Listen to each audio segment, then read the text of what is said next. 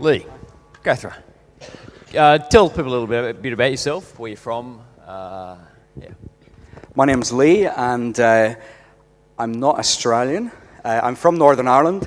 Uh, we came out here about eight years ago, and uh, we've made Australia our home. Um, I'm Cathra. I'm from England, and um, yeah, we've got three kids and one more on the way. Um, yeah. So you don't sound English, Cathra. no, I Is that deliberate? What's happened there? Um, I don't know. I think I just pick up whenever I'm around. So I've had a, yeah, I've lived in a few different places, and um, I live with an Irish person, and I'm surrounded by Australians. So I don't think I've got much English left. Um, so you guys uh, are at church on the south side of Sydney in the Shire, Yeah. which really needs the gospel. Um, well, Everyone bit- needs the gospel, Yeah, that's true. That's true. But particularly the Shire. I grew up just north of the Shire, so I know what they're like. Um, now, uh, can you tell us a little bit about the church that you're at and where you've been last eight years? Are we outside the Shire? I think so.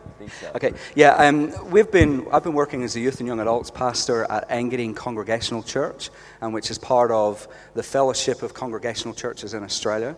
I've been there for the last six years, and uh, we've been uh, going through transition stages there within our church. We're one of uh, one of about four out of maybe around about 17 churches in the fellowship that are actually above 50. Um, so there's lots of challenges um, for us there, but uh, thankfully, the gospel's been at work at Engadine, and uh, we've been seeing growth and changes and whatever happening there. Yeah. So, what's brought you guys to the point where you moved back from England eight years ago, and now you're you've just been assessed uh, through Geneva?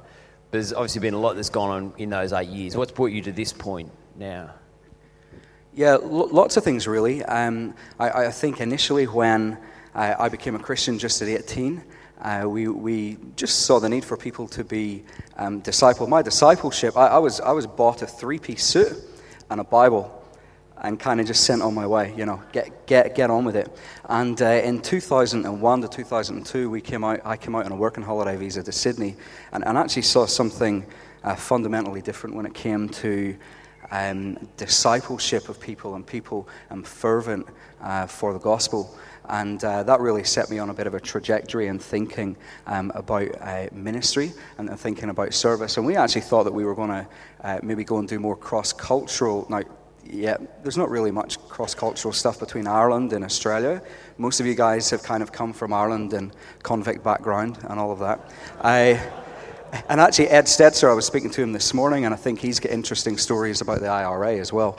Um, so we like to think that everybody wants to be Irish, um, but it's not true.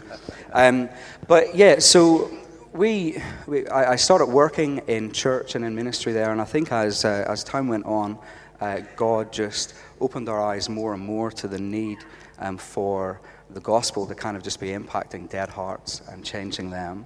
And uh, we obviously believe that planting new churches is one of the best ways to do that. But maybe um, th- there were lots of key people, I think, uh, on the way more recently that, that have been encouraging us. We, we had a, a phone call from a guy um, who used to work within the congregational churches who said, Hey, um, the Cong churches have got a mandate there to plant, but nobody's kind of coming forward. Would you guys think, you know, have you ever thought about that? And uh, at first, we kind of thought he was a little bit crazy. Um, but then, as we thought about it a little bit more and we, we looked and we reflected on the experiences and the, the gifts and, and the way in which we were wired, I, I feel that um, we very quickly kind of just went, yeah, that looks like a fit. Maybe, Cathra, you can tell us a little bit about um, how the people along the kind of the last eight years have impacted you, uh, the people in your church, the people outside of your church, uh, perhaps the Geneva Network as well, uh, as you've considered church planting in the future. Yeah. Um, look, I think for us it's been a bit of a, in some ways it's been a long journey and in some ways it's been quite a quick thing that's just happened. So we, like Lee was saying, we sort of were thinking more cross-cultural mission. Lee was going, had, did three, uh, three years at YouthWorks and then has been uh, last two years at Moore College. Um, so that's obviously, he's been, um, had lots of people there that have been influential. Um, we've, I think really just, um, God's just been using a few people just to kind of get us to question uh, what we wanted to do next. So we had sort of cross-cultural mission, maybe, maybe, maybe church planting, maybe just working in another church or doing something, and we weren't sure what that was, but uh, I think God just placed some people and asked us some key questions in a, in a very sort of specific order. It was very strange the way that it happened. To the finally, um, this guy saying to us, "Well, have you considered church planting?" And we, I think, we'd just been brought to a point where we were ready to hear that. I think five months earlier we maybe wouldn't have been, um, and we, um, yeah, we, it, we sort of feel like we should stick in with the congregational churches, even though that's got some challenges in and of itself, but that if we can. Um, if we can help them to go through this process as the, the first church planters, that maybe that opens a gateway then for others to follow through. And so, um, as hard as it is at the moment, we feel like we can do some bush bashing and try and get a pathway. Am I allowed to ask what are the hard things? Yeah, sure. Yeah, yeah. There's, yep. They're, not listening anyway. Don't worry. Uh, what are the hard things about pushing through church planting within a, a church you obviously love mm. and a denomination you have a heart for? Mm. Um, but there's obviously some challenges. So what? Um, yeah, uh, look, they've, they've never been through the process of church planting before. They, um, we're all working out what that process looks like. Um, different people have specific ideas, maybe as to the way we should have approached it, or the way that they should have approached it, or various different things, and it's just trying to meet, I suppose, um, streamline those expectations to the reality of what's happening and trying to kind of keep moving forward with that at the moment. Um, you maybe can give some more specifics. Yeah, you know, I mean, I, I think that's quite quite good what you said. The the congregational churches in Australia are a small uh, group of churches. As I said before, there's maybe about four of them above um, 50. And uh, a couple of years ago, they recognised really. I, I, think Al Stewart came and uh, I spoke to them as well about the future of the churches there and about the need to be um, faithful with the resources that they have, um, with the financially people, buildings, um, all of those things that we need to uh, see more healthy gospel platforms um, spread throughout Sydney and indeed Australia. And uh, where, where they kind of caught hold of that vision to the point where they passed a mandate for planting churches, And there hasn't really been too much happening uh, since then. Uh, so, really, uh, one of our big uh, goals are, I, I, suppose, is uh, helping to get that initiative um, up and running.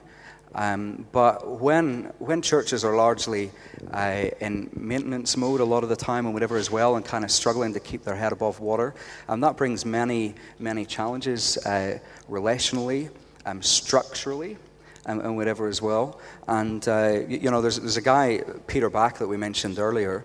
Um, I, was saying to him before, Peter, kind of, in my eyes, he could be like 100 because he's just done, he's not 100, uh, but he's done so many, he's done so many things. He's, uh, he, he went to uh, work in, in refugee camps to learn Somali uh, only a few years ago. Um, he's just a gun. And uh, God's really been using him to kind of be a bit of a catalyst for uh, change within the congregational churches. And, and uh, he's been bearing a lot of that load, I, I, think, for the last couple of years. So it's good to partner with him in that. Absolutely. Thank God for people like Peter Back in this world uh, in churches. Um, now, you guys have been through the Geneva assessment process, and you've actually been involved with Geneva for a few years, as I understand, as well, in one way or another. Um, what was good about the assessment process? What was hard about it? What kind of things did it bring up for you guys? Um, I think, look, it was a um, the the written part of the assessment was was long. there was lots of it. Um, there was lots of it, and it was long. And I think we maybe some of the questions we weren't sure how much was expected of us to write. So we aired on the side of put it all down there. so we ended up with a thesis about this big. Um, I think the advantage of that was when we actually came to the assessment meeting, um, the people assessing us knew pretty much everything about us. And so there was no kind of, there was nothing that we thought, oh, they're going to ask us that and that could be a bit awkward. It was just, you know, we know they know everything, so that's fine. And we're just having more of a conversation. Um, and I think through a lot of this process that we've been on as, as since we've worked out that we really did feel led to church planting, a lot of what we've been feeling like we've been doing is um, having to to uh, convince people as to why we should church plant and why church planting is a good idea and, and why we would be good at that or why God could use us in that. And I think when we got to the assessment, it was nice because we were sitting there and we felt encouraged and we felt like these people are actually on our side and they want us to plan and they're going to make sure that we're not going to kill ourselves in the process and ruin our marriage, which is a great thing. Um, but we felt backed up. We didn't feel like we had to fight for anything and push for anything. So that was a real bonus from it, yeah. Yeah, I, I think I looked at the papers and I just thought, wow, like I'm, I'm too fat to be hipster. Um, I can't, you know, I mean, my neck's too big. I can't button up my top button.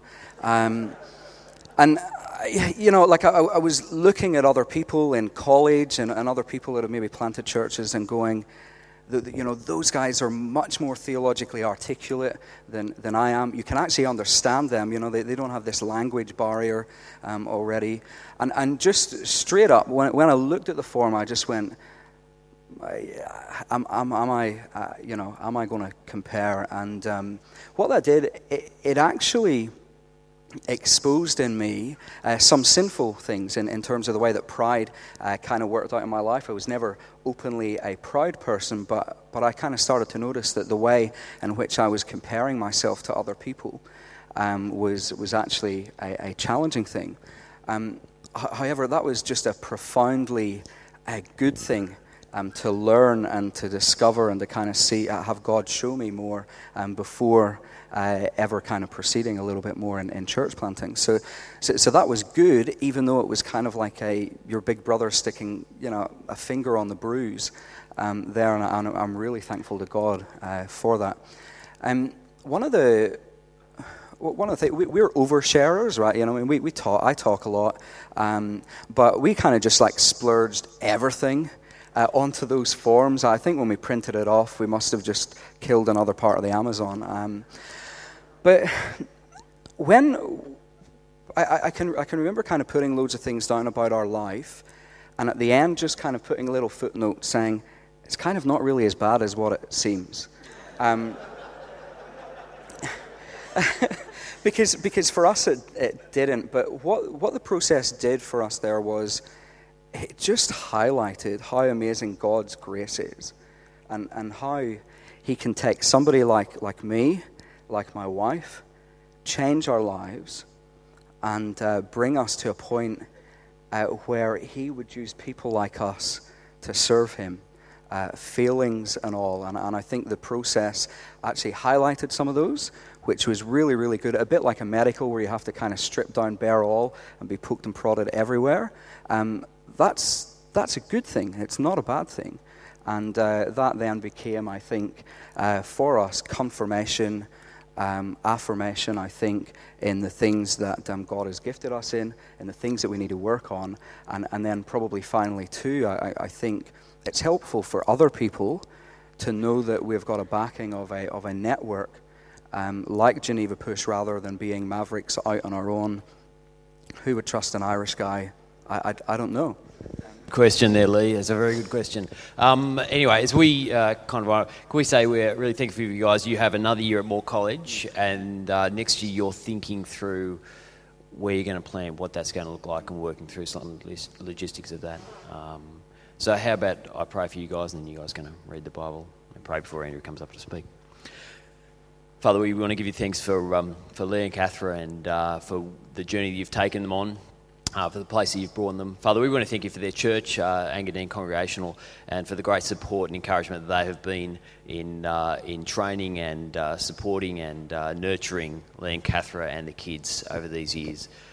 Father, we pray for Engadine Congregational and for the Congregational Church and for Lee and Cathra as they think about the future and what church planting might look in that context and where they might do it. Father, we pray that uh, you would give people wisdom and flexibility as they think through uh, where that might be and how it might look. Uh, we pray for that future church. Uh, we pray even now you would be planting in people's hearts uh, a desire to join Lee and Cathra uh, so that through their work and through the church that you create around them, that many people might come to know Jesus. Amen.